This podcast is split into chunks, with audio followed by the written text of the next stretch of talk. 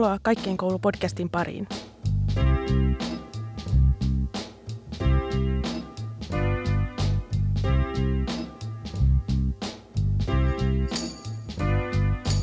Mä olen Mona Eid ja koulutustaustaltani luokanopettaja ja englannin aineenopettaja. Tässä Kaikkien koulusarjassa mä pohdin vieraiden kanssa kasvatuksen ja koulutuksen kenttää rodullistamisen ja maahanmuuttajuuden näkökulmista.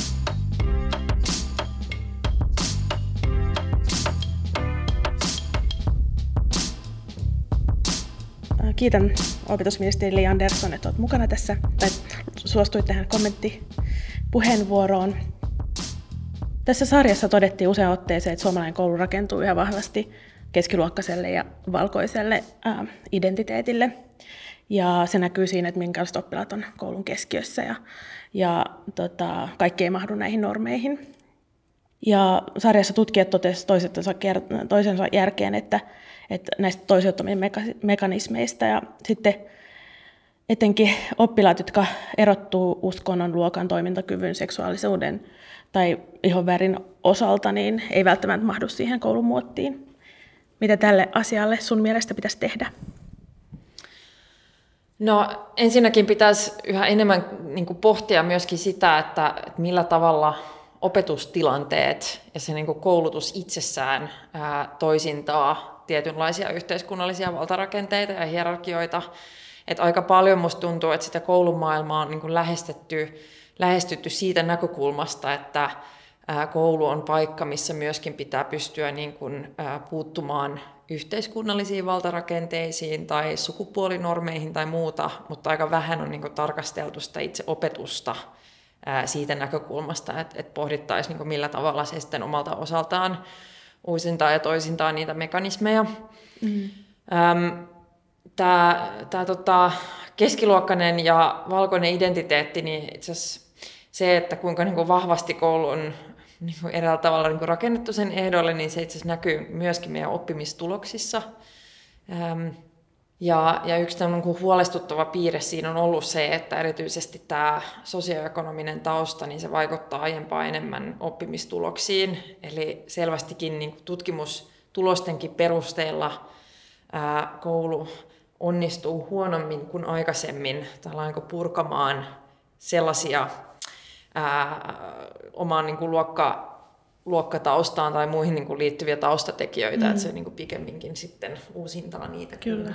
niitä. Ja tässä tulikin esille sitä koulun eriytymistä, niin siis niin kuin koulujen välillä, että sitten koulun sisällä luokat eriytyy.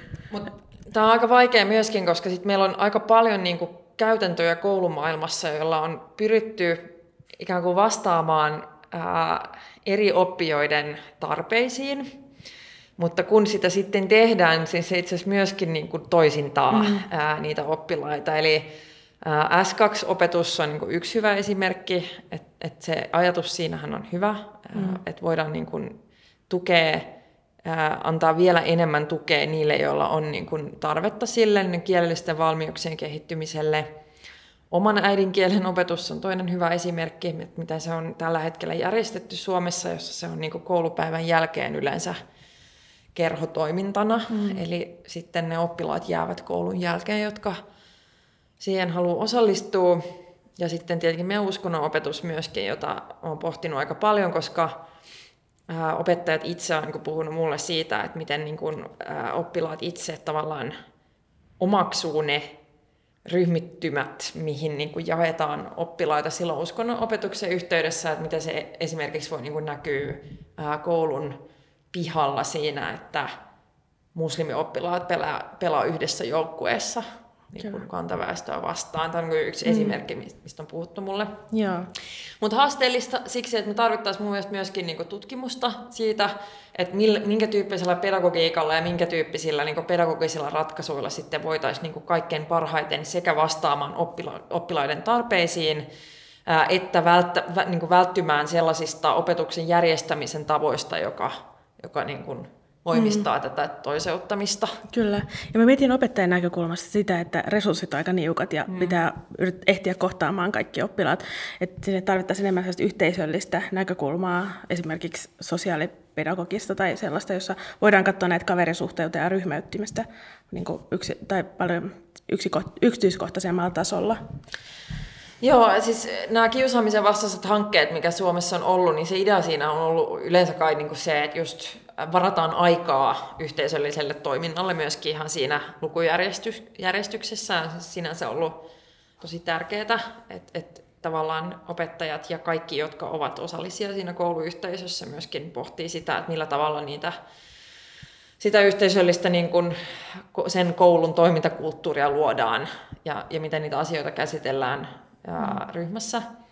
Mutta sitten jos katsoo koulutuspolitiikkaa niin vähän yleisemmällä tasolla, että mitkä ne niin kuin isot, tähän asti ainakin niin kehityssuunnat ja trendit siellä on ollut, niin, niin siinähän on päinvastoin niin puhuttu tosi paljon yksilöllistämisestä. Mm. Et se on niin ehkä ollut nyt aika pitkään semmoinen mm. kantava ajatus suomalaisessa koulutuspolitiikassa. No, tässä tuli esiin myös tutkijoilta sitä, että meillä on tällainen yksilöpsykologinen ää, tota, näkemys vähän valloilla kasvatustieteissä. Ja miten me saataisiin tällainen yhteiskunnallinen käänne aikaiseksi, niin kuin esimerkiksi koulupuheissa ja siitä, että se on koulut toisintaa ja ylläpitää tällaisia yhteiskunnallisia rakenteita. No siis mä luulen, että yhtäältä on tärkeää, että me niin kuin aidosti onnistutaan herättämään niin kuin laajempaa yhteiskunnallista keskustelua siitä, että miten meidän koulun tasa-arvoistava vaikutus nyt on heikentynyt. Eli se suunta on ollut vääränlainen, koska mä luulen kyllä, että sillä on aika vahva tuki myöskin ehkä niin kuin tavallaan ihmisten keskuudessa, mm. että, että kaikki ymmärtää sen, että miten keskeisen tärkeä se koulutusjärjestelmä on niin kuin näiden, näiden tota, hierarkioiden murtamisen näkökulmasta. Mm. Ähm, sitten aika paljon on alettu puhumaan myöskin, mikä on ehkä ollut vähän suomalaiselle kulttuurille niin kuin vierasta, mutta koulu tämmöisenä hyvinvoinnin, niin kuin hyvinvointiyhteisön näkökulmasta. Mun mielestä olisi ihan kiinnostavaa pohtia sitä, että voitaisiinko niin koulua myöskin Suomessa kehittää yhä vahvemmin vaikkapa koko tietyn niin kaupungin osan tai alueen tavallaan tämmöisenä niin yhteisökeskuksena. Mm-hmm. Ähm, että myöskin ne ne toiminnat ja se, ne niin kuin asiat, mitä järjestetään vaikkapa koulupäivän jälkeen ää, eri kouluissa, niin siinä voidaan myöskin niin kuin luoda ehkä uuden tyyppistä mm. suhdetta vanhempiin ja, ja kaikkiin asukkaisiin niin kuin mm. tietyllä alueella. Ja myöskin oppilas- ja opiskelijahuollossa mun mielestä se suunta on ollut enemmän kohti ehkä semmoista yhteisöllistä näkökulmaa, että on niin kuin haluttu tämmöistä moniammatillista työtä kouluihin lisätä. Kyllä. Ja mietin just sitä, sitä koko sen alueen yhteen ottamista tai mukaan ottamista esimerkiksi siinä näkökulmasta, että vanhemmat saisivat tietää enemmän vaikka suomalaisesta koulutusjärjestelmästä ja ettei se, että sitä eriytymistä voi tavallaan ehkäistä silläkin, että, että perheet tietää näistä vaihtoehtoista. Niin, että ne tietää ja myöskin, että olisi suora kontakti, että se koulu on niin semmoinen paikka, johon, johon kaikki, kaikilla on joku oma suhde ja henkilökohtainen suhde, että, että tota, ei käy niin, että se linkki tavallaan kodin ja koulun välillä on se oppilas. Mm et sehän on myöskin usein mun ymmärtääkseni, mikä nuoret tavallaan kokee raskaaksi, että ne niinku joutuu toimimaan semmoisena niinku yhteiskunnan ja vanhempien tai kodin välisenä linkkinä ja tulkkina ja, tai niinku tavallaan tämmöisen kulttuurisena tulkkina. Mm. Et siksi se on tärkeää ja sitten erityisesti aika niinku monissa, ehkä koulu on myöskin semmoinen paikka, jonne se kynnys tulla on niinku huomattavan paljon matalampi kuin moniin muihin ää, julkisen vallan niinku instituutioihin, niinku joku kunnan sosiaalitoimi tai TE-keskus tai mitä lie, että se on mm. tavallaan ihan niin kuin looginen ja luonnollinenkin paikka yhteisölliselle toiminnalle.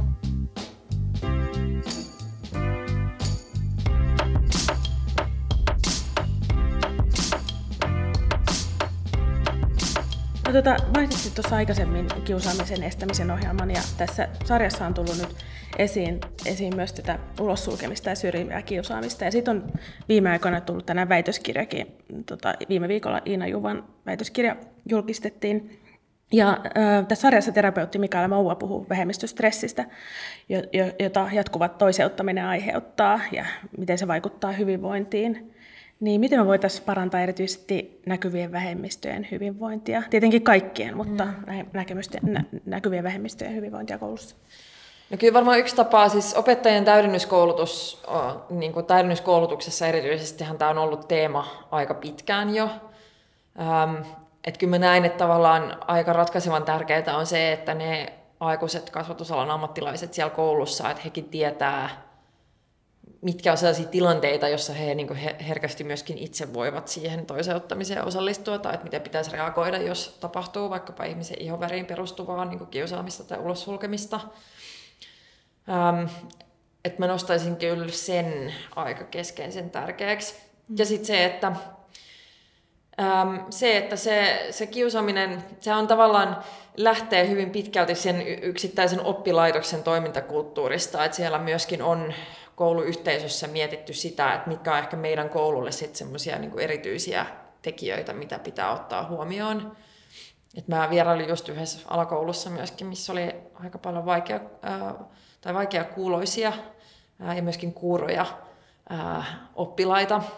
Niin sielläkin oli aika hyvä keskustelu siitä, että millä tavalla niin kun heidän asemaa sen koulun sisällä, että, että miten niin kun heidän opetusta integroidaan siihen niin kuin yleisopetuksen ryhmiin siellä ja niin kuin voidaan madaltaa sitä kynnystä niin, että muillekin oppilaille olisi selvää, että se heidän äidinkieli on niin kuin yksi äidinkieli mm. muiden joukossa ja myöskin mm. sellainen, mitä muut voi opetella halutessaan. Kyllä. Ja kohtaaminen tapahtuu. Tota, äh, professori Kristiina Brunilla toi esiin haastattelussaan, että meidän tulee tunnistaa ja tunnustaa koulujärjestelmässä valitseva rasismi. Miten tämä uusi hallitusohjelma vastaa tähän ja edistää yhdenvertaisuutta? No, tämä on kaksipiippunen juttu, sanon näin, että meillä on esimerkiksi hallitusohjelmassa linjaus siitä, että halutaan niin kuin erityisesti niin kuin vieraskielisten lasten asemaa ottaa niin kuin erityistarkasteluun, jotta me voidaan katsoa, että tavallaan mun se niin kuin opetus, se liittyy niin kuin näihin opetuksen rakenteissa oleviin kysymyksiin. Eli tämä niin kielikoulutus ja, ja oma äidinkieli, oma uskonto, kaikki tämä, että miten, miten se toimisi. Ja sitten vielä sen näiden koulutussiirtymiin myöskin. Eli että millä tavalla me voitaisiin helpottaa vieraskielisten oppilaiden koulutussiirtymiä, koska selvästi siinä on aika paljon epäkohtia tällä hetkellä, että, että tota, maahanmuuttajataustaisten nuorten osuus korkeakouluopiskelijoista ei vastaa, vastaa niin kuin yleistä väestöosuutta ja me tiedetään, että meillä olisi opinto-ohjauksessa ongelmia, mihin pitäisi puuttua. Että siellä aika paljon mennään kuitenkin ehkä tie, niin kuin tiettyyn etnisyyteen ja myös sukupuoleen liittyvien normien mukaan, kun oppilaita ohjataan. Mutta sitten siinä on myöskin se haaste, että, että koko tämä niin vieraskielisyyden tai maahanmuuttajakategorian käyttö tässä opetuskontekstissa ei ole ongelmaton, mm. koska siinä puhutaan hyvin usein myöskin niin, niin kuin toisen sukupolven maahanmuuttajista, joka on todella ongelmallinen käsite jo itsessään. Mm. Eli siksi mä oon itse puhunut aika paljon vieraskielisyydestä, koska musta se on niin kuin tavallaan parempi, parempi määritelmä, koska silloin se ikään kuin kuvastaa tätä ehkä niin kuin, että, että niin kuin kotoa saatu äidinkieli on muu, mutta siinäkin helposti tehdään sitten näkymättömäksi ää, esimerkiksi rodullistettujen oppilaiden kokemuksia, millä tavalla niin kuin heihin suhtaudutaan eri tavalla kuin ehkä sitten Kyllä. joihinkin muihin vähemmistöryhmiin. Joo. Ja se toisaalta ehkä me myös sit vieraskielisyyden tilastoinnissa on ongelmia, koska voi periaatteessa yhden äidinkielen ilmoittaa, ja se ei tunnista tällaisia hybridisyyksiä. Joo, ja ylipäätänsä tämmöisen niin monikielinen pedagogiikka on niin toinen asia, mikä mua henkilökohtaisesti kiinnostaisi tosi paljon, että että miten me voidaan tukea ää, ää, lapsia siinä, että he saisivat niin kuin useampi vahva kieli. Mm. Sen sijaan, että se on niin kuin aika monokielinen se ajattelu tavallaan Suomessa edelleen. Että mä tiedän sen itsekin suomenruotsalaisena, että se jotenkin niin kuin vähän helposti menee, menee sit niin, että pyritään niin kuin vahvistamaan yhtä kieltä, jolloin oppia, oppijalle tulee kaksi heikkoa sen sijaan, että tulisi useampi vahva. Mm. Joo. Ja sitten sen tunnistaminen, se kielikompetenssin tunnistaminen, että jos ei ole kotimainen kieli se taito, niin ne muut kielet on, voi olla vahvoja ja, ja mm. sitten niitä arvostetaan. Jep. Tota, hallitusohjelma, hallitusohjelmassa sanotaan, että ö, yritetään saada ö, koulutusasteiden tasa-arvo- ja yhdenvertaisuussuunnitelmista velvoittavat. Miten se tapahtuu, tämä velvoittavuus? No velvoittavuus tapahtuu ihan niin kuin lainsäädäntö- ja säädöspohjaa ö, muuttamalla, eli halutaan ihan sinne varhaiskasvatuksesta asti. Et se, sekin on tällainen tärkeä, vaikka se, nyt, se on niin tärkeä askel siksi, että, että kun ne on velvoittavat ne suunnitelmat, niin se tarkoittaa sitä, että kaikissa niin kuin mä sanoin, että se oppilaitoksen sisällä tehtävä työ on niin kuin ihan keskeisen tärkeä, niin silloin se on asia, mitä pitää aidosti miettiä ja mitä pitää työstää työstää kaikissa yksiköissä ja oppilaitoksista ihan varhaiskasvatuksesta asti. Mm. Ja sitten, että ne ei jää vaan hyllyille. niin, no se on tietenkin. Ja siinä se täydennyskoulutus taas tulee mm. tosi, tosi isona ja tärkeänä ja. teemana mukaan. No, tässä oli pari päivää sitten, kerrottiin tästä uudesta opetuksen, perusopetuksen ja varhaiskasvatuksen kehittämisohjelmasta. Joo. Miten, onko, onko siitä tulossa, tulossa resursseja tähänkin aiheeseen? Tai? Joo, siinä on niinku, to, tavallaan ne isot ää, rahat, mikä niissä sekä varhaiskasvatuksen että perusopetuksen puolella, mitä niissä ohjelmissa on, niin on ää, tasa-arvorahoitusta. Ja se tavallaan kytkeytyy just tähän sosioekonomiseen aseman vahvistumiseen, eli, eli niiden myöntökriteerit on määritelty niin, että niillä ohjataan lisäresursseja niille alueille, missä, missä tarve resursseille on suurempi kuin ehkä muualla, joka on osoitus meidän kaupunkipolitiikan epäonnistumisesta, että asuinalueet ovat näin eriytyneet, mutta, mutta tota, se on realiteetti, jossa meidän opettajat joutuu työskentelemään ja meidän pitää pystyä siihen vastaamaan.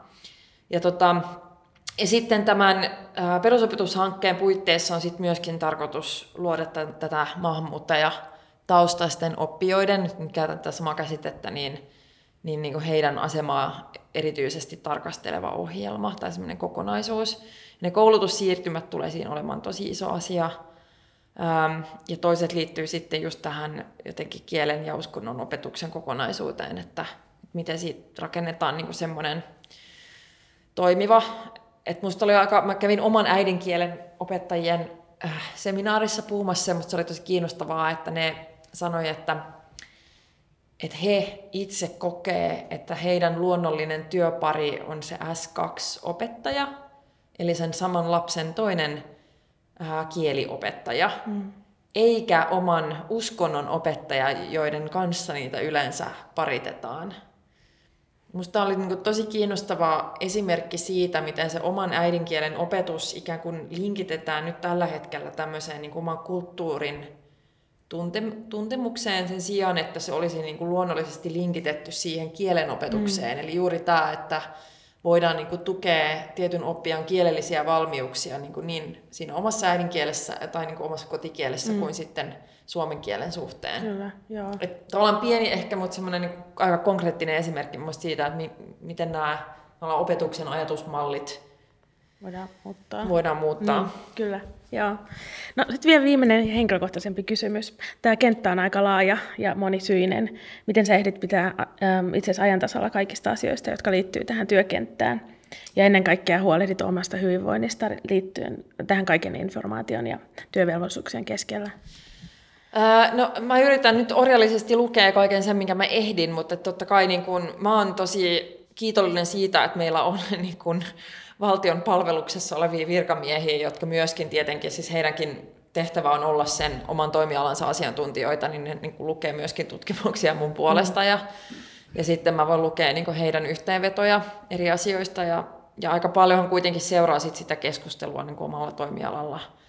Ihan, ihan tota, no, median ja sosiaalisen mediankin kautta.